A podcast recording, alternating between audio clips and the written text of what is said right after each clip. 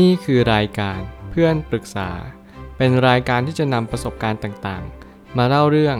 ร้อยเรียงเรื่องราว ให้เกิดประโยชน์แก่ผู้ฟังครับ สวัสดีครับผมแอดมินเพจเพื่อนปรึกษาครับวันนี้ผมอยากจะมาชวนคุยเรื่อง หนังสือ Rule 1 A Simple Strategy for Successful Investing in Only 15 Minutes a Week ของ Phil Chow หนังสือเล่มนี้เป็นหนังสือเกี่ยวกับการลงทุน แน่นอนว่าส่วนใหญ่แล้วเกี่ยวกับการลงทุนหุ้นทั้งหมดเลย ใครที่ต้องการลงทุนหุ้น เน้นคุณค่าเอ่ยต้องการจับจังหวะราคาหุ้น โดยที่เราต้องวงเล็บหนักๆเลยว่า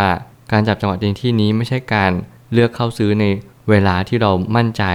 โดยส่วนเดียวแต่เราต้องรู้ว่าในไทม์ไลน์ของเวลาเนี่ยช่วงนี้ราคาขึ้นหรือราคาลง แล้วเราควรจะประเมินมูลค่าหุ้นเอาไว้ก่อน จังหวะในการเข้าซื้อจะต้องซื้อในตามมูลค่าให้เราประเมินไว้เท่านั้น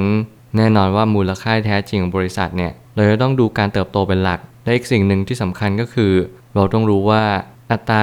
ผลตอบแทนต่อผู้ถือหุ้นเนี่ยสูงหรือต่ำเพียงใด นั่นอาจจะเป็นคำตอบในการเลือกเข้าซื้อบริษัทดังกล่าว หากบริษัทนั้นๆ ที่เราลงทุนไป เขาไม่ยอมจ่ายปันผล เราก็ต้องดูเหตุผลว่าทำไมเขาถึงไม่จ่ายปันผล แล้วผลตอบแทนต่อผู้ถือหุ้นเนี่ยเขาเป็นยังไงบ้าง ในขณะที่เขาไม่จ่ายปันผลนั่นอาจจะเป็นคำตอบว่าเราควรจะเลือกซื้อหุ้น หรือเลือกลงทุนหุ้นนี้ตลอดชีวิตหรือเปล่า หนังสือเล่มนี้มีคำตอบ ผมไม่ตั้งคำถามขึ้นมาว่า กฎข้อที่ 1 คือห้ามเสียเงิน ไม่ว่าจะยังไงก็ตาม เราต้องพิจารณาคุณสมบัติของบริษัทที่เราจะลงทุนให้จงได้ แน่นอนนี่คือกฎที่สำคัญที่สุดของวอร์เรนบัฟเฟตต์ก็คือกฎข้อแรกห้ามขาดทุน กฎที่ 2 ก็คือตามกฎข้อแรกเลย เมื่อไหร่ก็ตามที่เงินต้นเราสูญเสียไป คุณรู้หรือเปล่าว่าทุกๆ การขาดทุนหนึ่งครั้ง นั่นจะเป็นสิ่งที่คุณจะต้องหาเงิน แล้วลงทุนให้ผลตอบแทนเท่าเดิมเนี่ยเท่ากับ 100%บางครั้งถ้าเกิดสมมติเราเช็ควิชาสถิติจริง ๆ ในความหมายก็คือเราจะไม่สามารถที่จะหาผลตอบแทนทุกครั้ง 100%ได้ตลอดเวลา เพราะบางครั้งอาจจะขาดทุน เพราะบางครั้งเราอาจจะขายหมู หรือที่เรียกว่าการขายเอากำไรเล็กๆน้อยๆแล้วสักพักหุ้นมันก็ขึ้นไปไกลมากขึ้นกว่าเดิม มีหนำซ้ำบางทีเนี่ยการขาดทุนแบบหมดตัว นั่นจึงจะหมายความว่าคุณจำเป็นต้องเอาเงินอีกก้อนหนึ่งเพื่อมาโปะหนี้เดิม มันอาจจะกลายเป็น 500% 1,000%โดยที่เราไม่รู้ตัว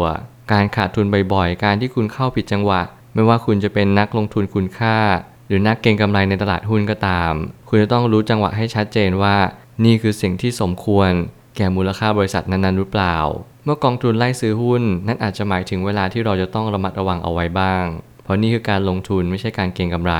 สิ่งหนึ่งที่หนังสือเล่มนี้บอกแล้วผมก็คิดว่าเป็นความรู้ใหม่เลย ที่ผมเชื่อว่าหลาย ๆ คนอาจจะยังไม่รู้ว่าการที่หุ้นเราหรือบริษัทใดบริษัทหนึ่งเนี่ยที่เป็นมหาชนแล้ว เข้ามาในตลาดเสรีเนี่ยทุกคนสามารถที่จะถือหุ้นได้แน่นอน กับกลายเป็นว่าอยู่ดีกองทุนไล่ซื้อหุ้น ราคาจาก 3-4 บาท ขึ้นไป6-7 บาทคำถามก็คือเราควรจะซื้อหุ้นนั้นต่อไปหรือเปล่า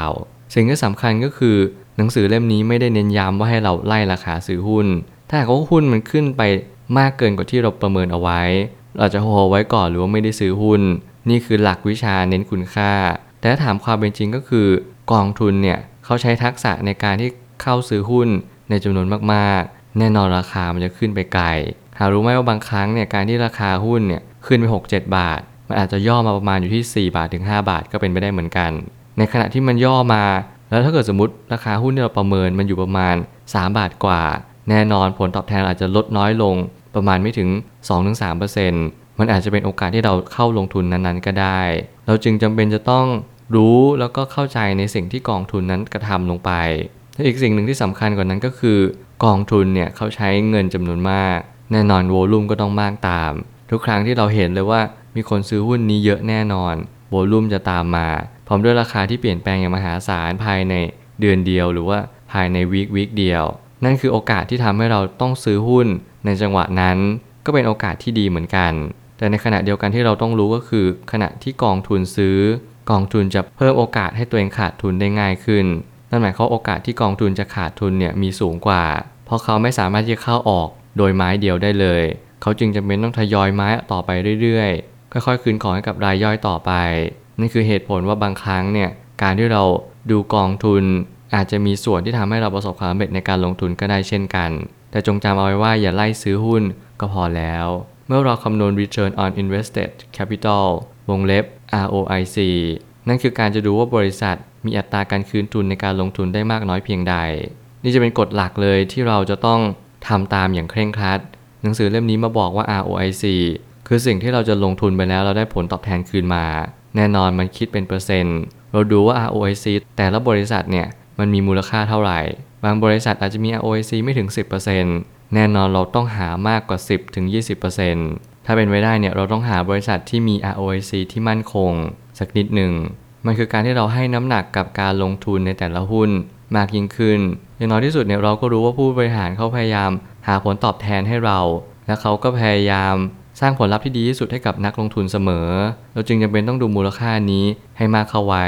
เครื่องมือการคำนวณมูลค่าบริษัทจะมีหลายชนิดมาก ซึ่งจะช่วยให้นักลงทุนแบบเน้นคุณค่า และเน้นการเติบโต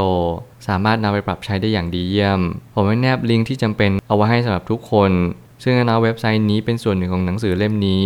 หากคุณชื่นชอบหนังสือเล่มนี้ ผมอยากให้ทุกคน ซื้อเก็บเอาไว้เพื่อมาเป็นเกร็ดความรู้ เพราะแน่นอนถ้าเกิดสมมติคุณเป็นนักลงทุนจริง ๆ คุณต้องรู้จักฟิลทาวแล้วคุณจำเป็นต้องรู้จักพอดแคสต์ช่องเขา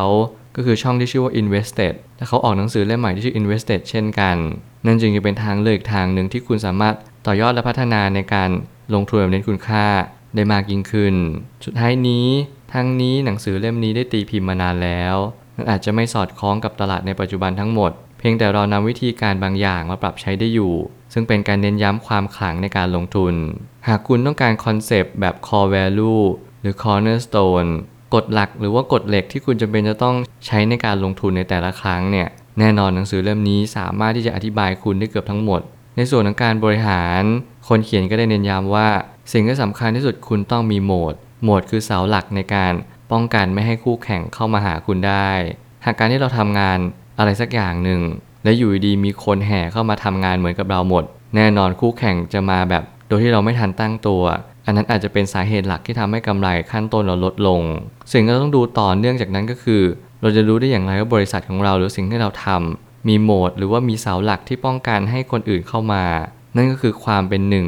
การที่เราสามารถหาความแตกต่างจากผู้คนทั่วไป รวมถึงโอกาสในการเข้าถึงบริษัทเนี่ยน้อยลง สิ่งนี้คือสิ่งที่คุณจะต้องคำนึงถึงในการลงทุนของบริษัทในแต่ละครั้ง เพราะว่ามันจะช่วยให้คุณเรียนรู้เรื่องการลงทุนเน้นคุณค่า โดยที่คุณถือหุ้นนี้ตราบเท่าที่คุณต้องการเลย ผมเชื่อว่าทุกปัญหาย่อมมีทางออกเสมอ ขอบคุณครับ รวมถึงคุณสามารถแชร์ประสบการณ์ ผ่านทาง Facebook Twitter และ YouTube และอย่าลืมติด Hashtag เพื่อนปรึกษาหรือ f r ร e n d t a l k ด้วยนะครับ